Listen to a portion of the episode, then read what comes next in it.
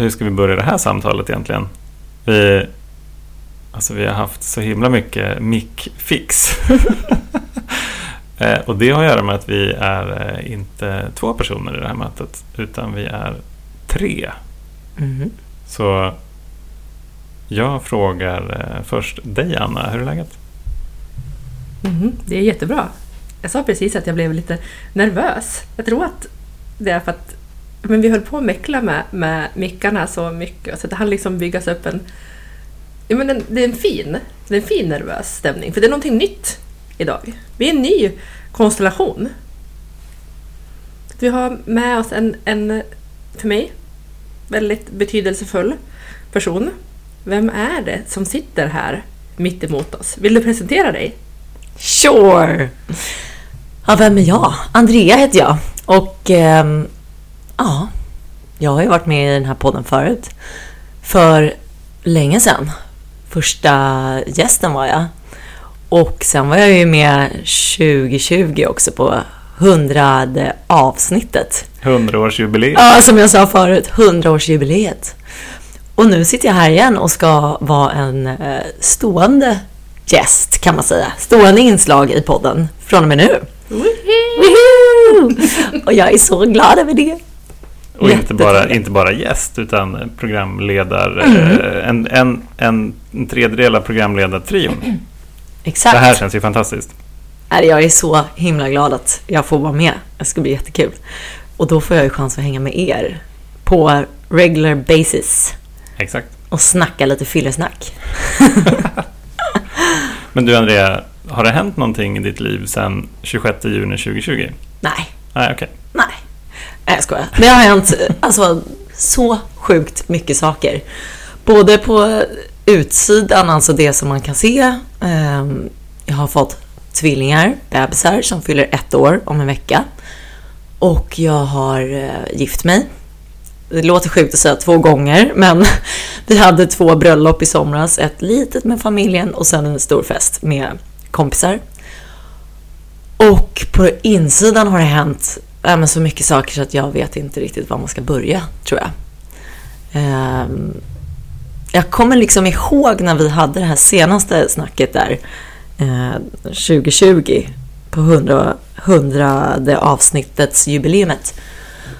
Att, eh, ja men vart jag var, det är så fint att kunna liksom ha som ett litet nedslag i ens mentala status. Jag kommer ihåg att allting var toppen. Livet var underbart. Men jag, jag kommer ihåg att jag var så um, glad just då för att jag hade haft en middag med några bekanta. Och jag, efter middagen tänkte jag så här, gud vad coolt. Jag tänkte inte på, jag tänkte inte självkritiska tankar en enda gång under den här middagen. Och det var så jäkla stort. Och nu vill jag påminna om det. Att så här, nu händer det så mycket oftare. Att jag kan gå men en halv dag utan självkritiska tankar och självcentrering och sånt där. Och det är nog en stor grej. Också att så här, då kände jag mig ganska vilsen när det gällde vänskaper. Eh, jag kommer ihåg att vi snackade lite om det i det avsnittet. Liksom, hur tacklar man vänskaper i nykterheten? Liksom? Och nu känns det som att det också har fallit på plats. Liksom. Det är nog de två största mentala grejerna som har hänt eh, sen dess, skulle jag säga. Mm. Eh, och som vi snackade om innan eh, vi började spela in också, att sen jag fick barn så har jag också blivit en känslig liten snigel utan skal känns det som. Alltså jag har blivit väldigt sårbar. Och eh, det känns otroligt fint för jag känner mig levande verkligen. Och eh, samtidigt så, ja men eh, det- jag blir lite rädd liksom för att eh, allt som är ovant kan ju kännas läskigt. Ehm, ja, det är nog det faktiskt. Som jag kommer på spontant. mm. Wow. Tack.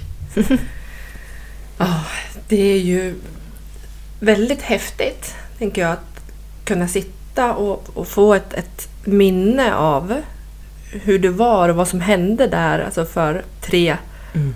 år sedan. Att, att få barn och, och bröllopen och hela det här är ju saker som vi kanske har längtat efter i stora delar av, av vårt liv.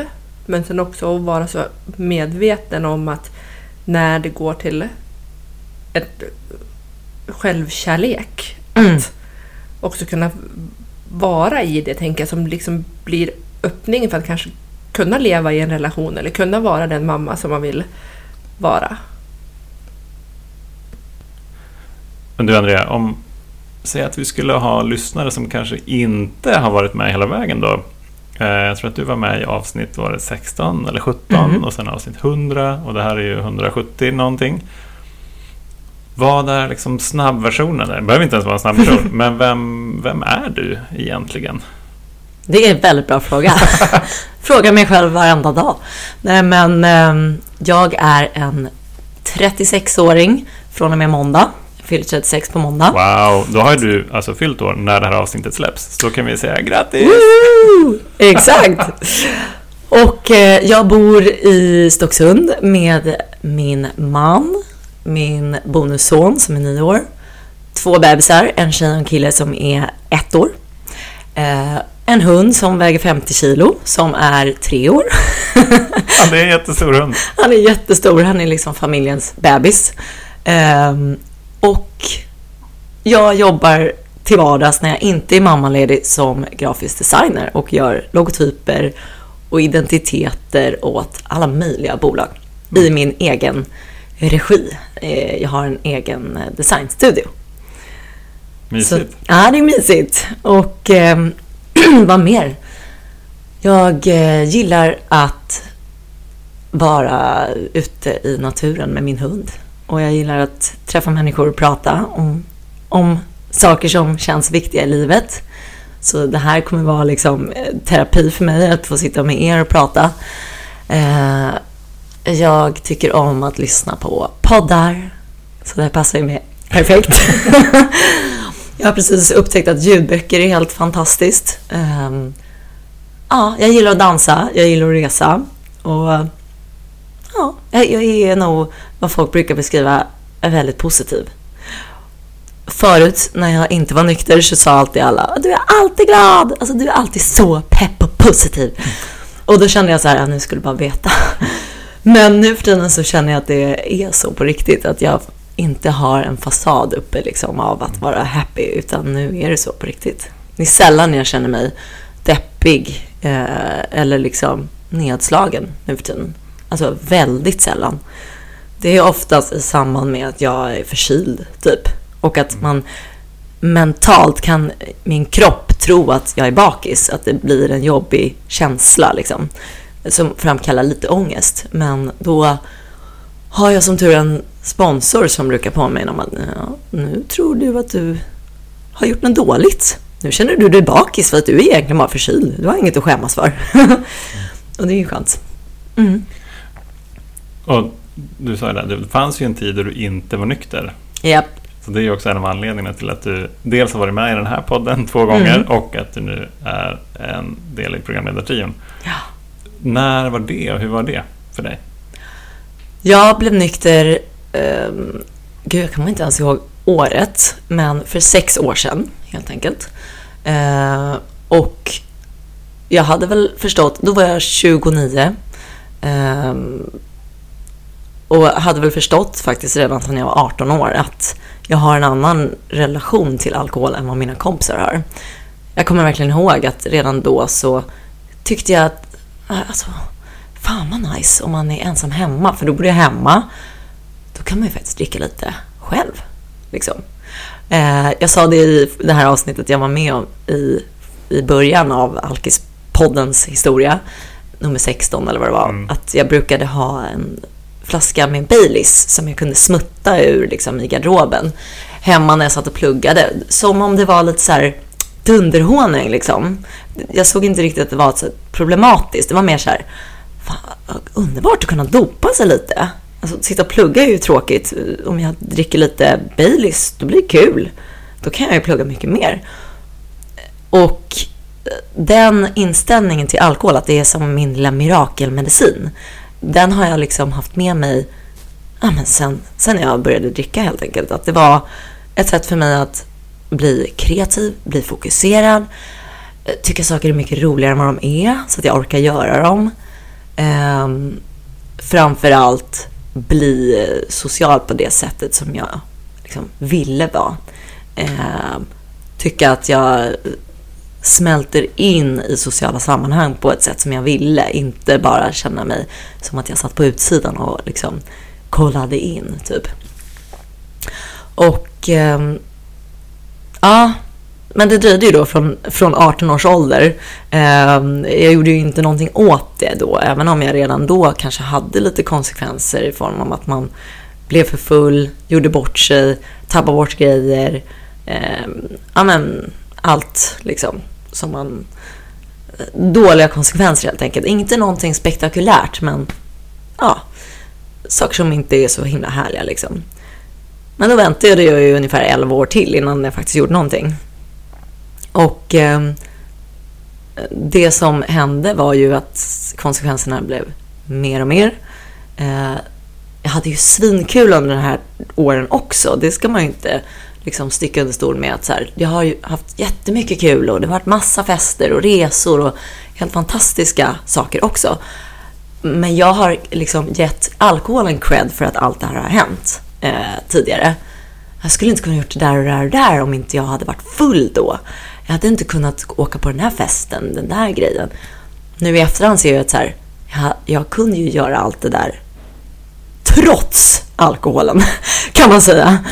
Um, för jag har ju ett liv nu när jag kan fortfarande gå på fester. Jag går på konserter och festivaler och reser till festliga ställen som Ibiza och Mykonos och har jättekul. Men jag behöver inte alkohol för det. Ehm, eller droger för den delen heller som har blivit mycket större del av samhället känns det som. Eh, så att eh, i slutet av min icke-nyktra tid eh, så kan man väl säga att jag kände att sena, sista två åren så var det en känsla av att jag var väldigt ensam, eh, väldigt mycket skam. Eh, drev då mitt egna företag eh, också så att jag hade ingen chef eller något jobb att komma till vilket gjorde att jag kunde vända på dygnet, eh, jobba på natten, sova på dagen, leva lite av ett dubbelliv liksom där jag eh, kände att jag var tvungen att dricka för att orka jobba på den här höga tempot som jag hade. Ehm, och även vara ute och festa på helgerna och liksom umgås med kompisar. Där var jag också tvungen att dricka allt mer för att känna att ens orka gå ut. Eh, liksom måste starta innan varje fest och varje middag med en halv flaska vin för att känna att jag var liksom normal, kan man säga. Um, alltså det där, det, det är så det är så härligt liksom alkismässigt det där. Ja. Jag känner att jag behöver dricka för att orka gå ut. Ja. Det är inte så här, alltså jag kanske bara borde inte gå ut. Nej, jag kommer så väl ihåg. Jag kunde vara liksom, jag hade ju kört fest kan man säga varje dag eftersom jag satt ju hemma och jobbade och drack eh, då. Och sen att då lite halvmarinerat bakis. Bara, nu är det fredag, nu ska jag gå ut. Då ska man liksom kröka upp sig till en normal nivå. Jag hade ju näst, jag hade alltid lite så hjärtklappning som satt i halsen, liksom, ni vet, när man är så här övertrött. Kroppen bara, vi måste sova nu liksom. Och man bara, nej fan, nu, nu tar vi lite eh, vin här så piggnar vi till. Mitt trick var ju att ta liksom typ om jag hade rödvin, då häller man i lite isbitar för det blir lite uppiggande effekt. Det är fräscht. Eh, och liksom, bara man häller i lite is i saker och ting, då blir det lite, oh, liten, som ett isbad fast för huvudet liksom. Och då piggnar man till och sen var det ju bara att dricka lite mer på det och eh, jag ägnade otroligt mycket tid åt att sminka mig på den tiden. Eh, lite som en så här eh, warface kan man säga. Alltså bara bort med all bakishet, trötthet, på med det här ansiktet som, som eh, måste se superfräscht ut och liksom så här, allt ska vara perfekt. För, då kände jag att nu är jag redo att gå ut och liksom visa upp fasaden. Eh, ja, väldigt mycket jobb var det. det. Det var inte lätt att kröka kan man säga. Ja, men det är ju så här, vi, vi pratar ju ofta i podden om här, steg ett. Så här, våra liv hade blivit ohanterliga. Mm. Och det är så här, när, bara när vi hör det här, så är det så och, och vem som helst kollar på det där livet utifrån. Så landar man i att det där är ju inte hållbart. Nej. Det är inte hanterligt att hålla på på det där sättet. Nej. Hur länge orkade du göra det och när kom du på att du var tvungen att göra någonting annat? Alltså jag orkade ju göra det, eh, men jag kände ju att eh, jag kände ju i bakhuvudet att så här, det här är inte hållbart hur länge som helst. Eh, sen hade jag ju träffat min man eh, och vi dejtade, hade jättekul. Han anade ju att liksom, ah, hon, är, hon gillar ju att festa riktigt mycket. Eh, när klockan var liksom fem på morgonen och han var så här, nu måste vi sova. Nu måste vi gå hem. Då kunde jag vara så här, va? Nej, men nu har vi ju bara börjat. Alltså nu är det ju liksom efterfest och woo. Eh, men jag var ju en, eh, jag körde ju ett dubbelliv så han visste ju inte om att jag satt, när vi inte var med varandra, satt hemma och drack vin liksom för att fungera. Eh, men det var ju när konsekvenserna liksom började hopa sig och eh, jag, eh, ja, till slut liksom kände att, eller han ifråg, frågade en morgon liksom när jag hade kommit hem, skulle komma hem liksom vid tio och hade kommit hem typ klockan två och bara virrade runt, hade råkat gå in i fel sovrum och bara var typ inte kontaktbar och han var så här, hallå, ha, var är du? Liksom, hur blev det så här? Och nästa morgon när jag eh, då väldigt bakis vaknade och han bara, alltså, Varför blir det så här alltid? Det är jättekonstigt. Om jag inte hittar dig stående som en zombie i något rum, då hittar jag dig kravlandes upp för trappan liksom klockan sju på morgonen när vi ska gå till Vasaparken med min son. Liksom. Och i vanliga fall så har jag ju alltid haft en snabb ursäkt att slänga upp liksom. Nej, det var inte mitt fel. Det var... Det bara blev och sen tappade jag bort och hit och dit och sådär. Eh, jag hade ju aldrig sagt sanningen tidigare när någon har frågat varför, blev det så här liksom. Men just i det ögonblicket så fick jag det där som kallas för window of opportunity. Eh, ett litet fönster som öppnades. Där fanns en gnutta villighet att förändra. Eh, och eh, jag kände bara att eh, antingen säger jag nu som det är. Eh, säger att jag inte vet vad fasen jag håller på med. Eller så fortsätter jag att ljuga och så kan det här livet, det här jäkla kämpiga livet fortsätta forever. Och det som är så sjukt är att jag tror jag fick det som vissa säger som en andlig upplevelse. För jag såg alltså mitt framtida liv bläddras förbi framför ögonen typ. Under loppet av några sekunder. Från att han frågade så här, vad hände igår? Till att jag svarade några sekunder senare så hann det liksom bara brrrr, som en liten video där jag såg han kommer göra slut med mig. Jag kommer inte kunna ha ett bra förhållande med någon. Jag kanske blir gravid och får barn. Jag kommer vara ensamstående. De här stackars barnen kommer inte få det liv barn förtjänar. Jag såg mig själv stå och dricka liksom, ur en bag-in-box i ett kök i smyg. Det var så jäkla starkt och jag bara kände så att nej, jag vill inte ha det där. Jag tror inte att det är det mitt liv är till för, liksom, att fortsätta lida. Eh, och jag var väl helt enkelt tillräckligt trött på att lida så att jag bara kände att det här läskiga livet, att vara nykter, som jag typ aldrig hade tänkt på. Det kändes ändå som ett alternativ där och då. Så jag sa istället, eh, jag vet inte vad som hände igår. Och jag vet inte riktigt vad som händer med mig. Och jag eh, tror faktiskt att jag har problem med alkohol. Ehm, och sen när jag sagt det så kände jag, vad fan, varför sa jag det där? Kan jag ta bort det? Kan jag ta tillbaka det? Och eh, hade väl tänkt att han skulle svara, men vad fan, liksom. Jag tänkte att varenda människa skulle väl säga, nej men usch, en alkis, det vill inte jag ha med att göra. Men han sa bara, jaha, nej men jag har nog anat att det kanske är något fel. Men då gör vi något åt det då. Och vi gör någonting åt det. Vad fint. Ja. Um, ja, det var så fint alltså. Att, och han reagerade inte som att det var en big deal heller. Det var mer så här, ja, då gör vi något åt det. Och sen tog det väl en månad innan jag faktiskt tog hjälp att göra något åt det. Så det gick en månad av att jag gick runt på vita knogar som man kallar det, alltså på egen hand och nykter. Är ju inte kul.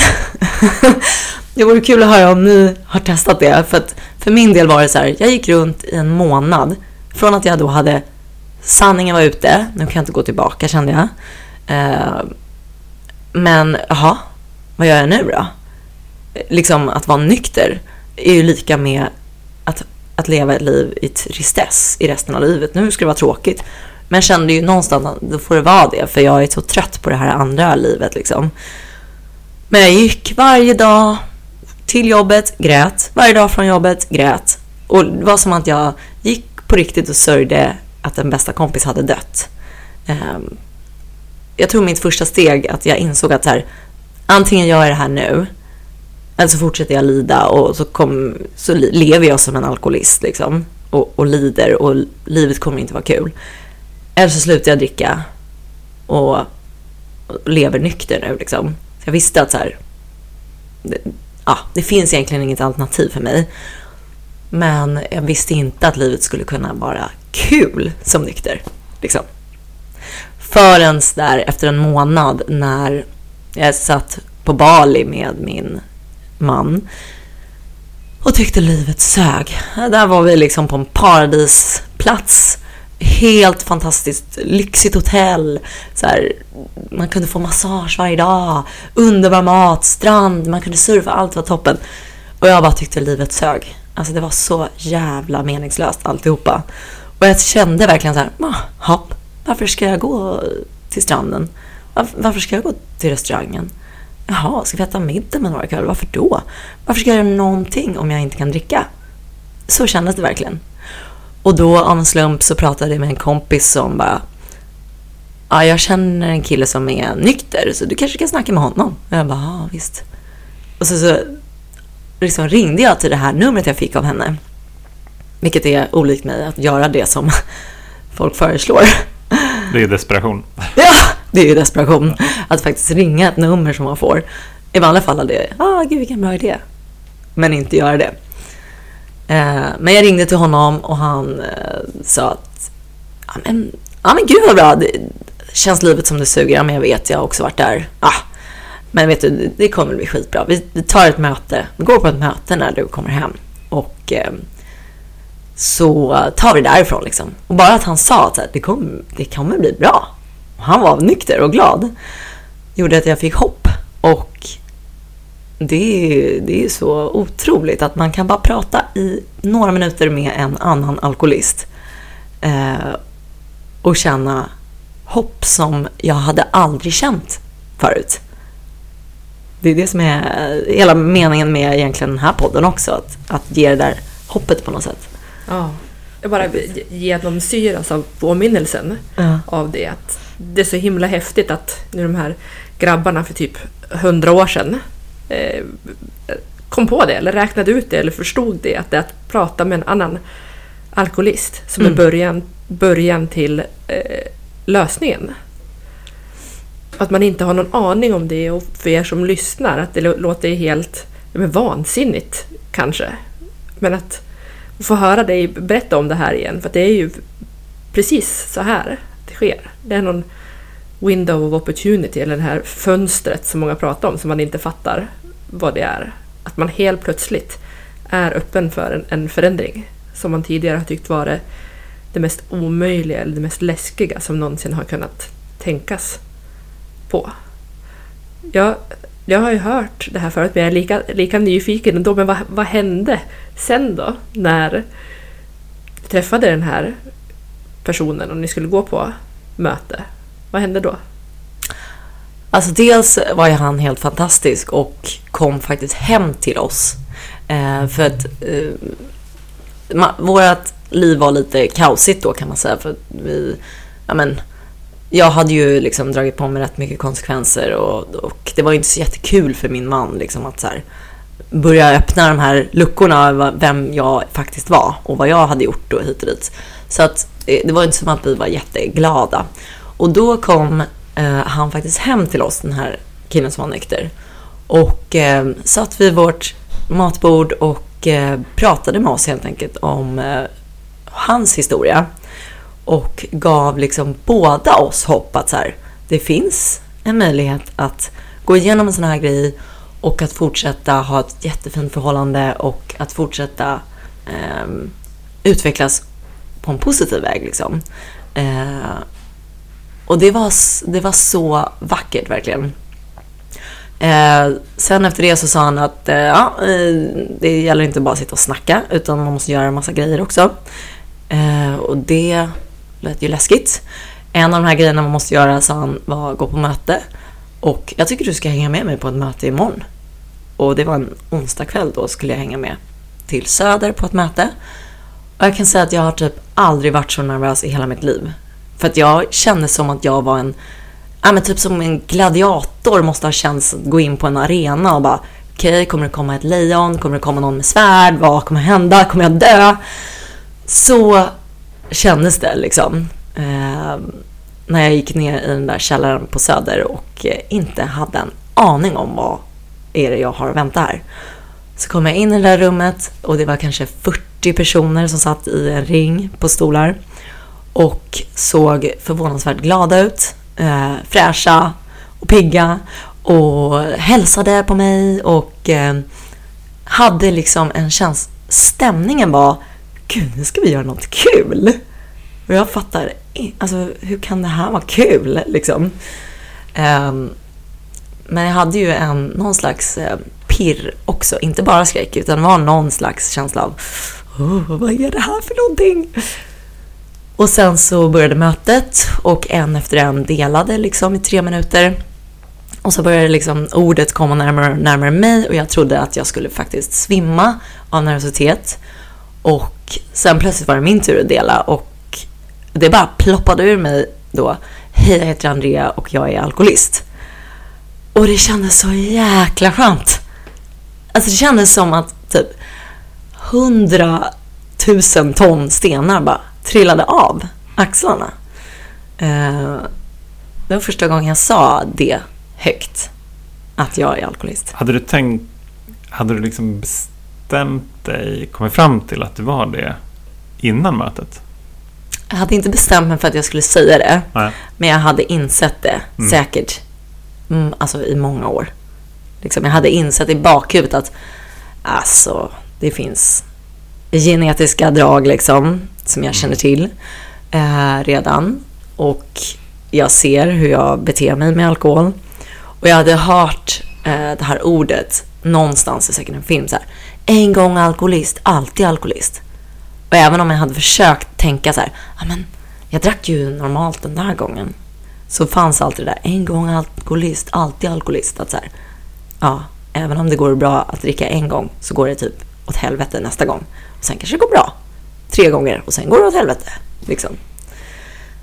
Så att eh, det mötet var otroligt starkt, otroligt stort och då, eh, då började min resa. Liksom. Där och då. Folk var jättepeppiga och sa åh vad kul, kom tillbaka. Det är modigt att gå på sitt första möte, men att gå på sitt andra möte, det är modigare. Och nu måste du ta en sponsor, så måste du börja jobba med de här 12 stegen. Och jag kände bara, eh, vänta nu, vadå sponsor? Ska någon ge mig pengar? Och vad då för steg liksom? Jag hade ingen aning om att man skulle behöva göra några steg och eh, jag tänkte ju faktiskt att man skulle sitta i en ring och eh, prata liksom. Det är ofta det man ser på amerikanska filmer. Och där brukar det oftast också porträtteras som ett ganska deppigt möte. Oh, jag tänkte på alkohol idag liksom. Det är mest gnäll. Och det var det jag hade väntat mig. Så det var så himla... Det var en chock att sitta där och folk var så pepp och glada och berättade bara om hur livet hade blivit så fantastiskt. Eh, och det är roligt för nu är jag en av dem som sitter där och bara, alltså mitt liv har blivit så, så fantastiskt och det är bättre än jag någonsin hade kunnat ana. Liksom, tyckte ju lite i början där att mm, kanske de kryddar lite. Så fantastiskt har det väl inte blivit. Så kul kan det väl inte vara om man är nykter. Och nu kan jag faktiskt ärligt talat säga att det är så fantastiskt. Jag, jag liksom, livet har blivit så här Beyond my wildest dreams. Någonstans i boken så står det ju typ så här, alltså i den blå boken, As stora bok som vi jobbar i, står det ju typ så här, ditt liv kommer att katapult eh, du kommer skjutas ut som en astronaut i yttre rymden eller något sånt där. Eh, liksom eh, till någon verklighet som du aldrig hade kunnat tro. Och man tänker så här, ah, nu börjar det bli lite psykedeliskt. Alltså nu ska vi inte överdriva, men nu känner jag att så här, va, alltså, kan det bli så här bra? Jag, men alltså, jag vaknar varje morgon och känner mig lycklig, full av kärlek, tittar på mina två bebisar och bara, men vad hände där liksom? Jag önskade mig en och så fick jag två. liksom. Och ehm, jag har fått min eh, drömman och han vaknar varje morgon och säger jag älskar dig. Det är ju helt sjukt.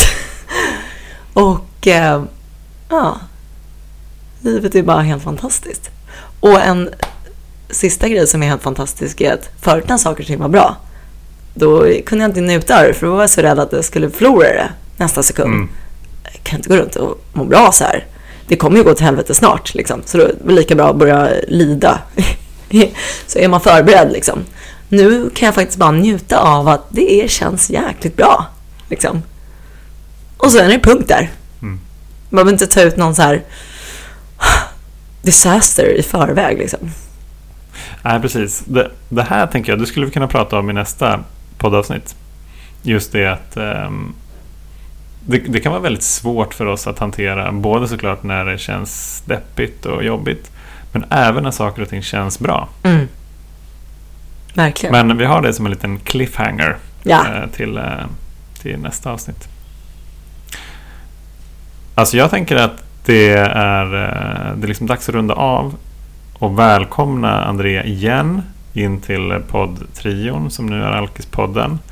Och det ska bli så himla spännande att eh, utforska en massa ämnen tillsammans, eh, fyllesnacka tillsammans, möta gäster tillsammans. Tycker jag med. Ja, Så hur? taggad. Ja, Ja, det känns så jäkla kul. Nej, men jag är jätteglad att jag får vara med och jag var ju den som hörde av mig när jag var med första gången. ja, så himla kul. Mejlade er och bara hej hej, jag kan tänka mig vara med om ni vill.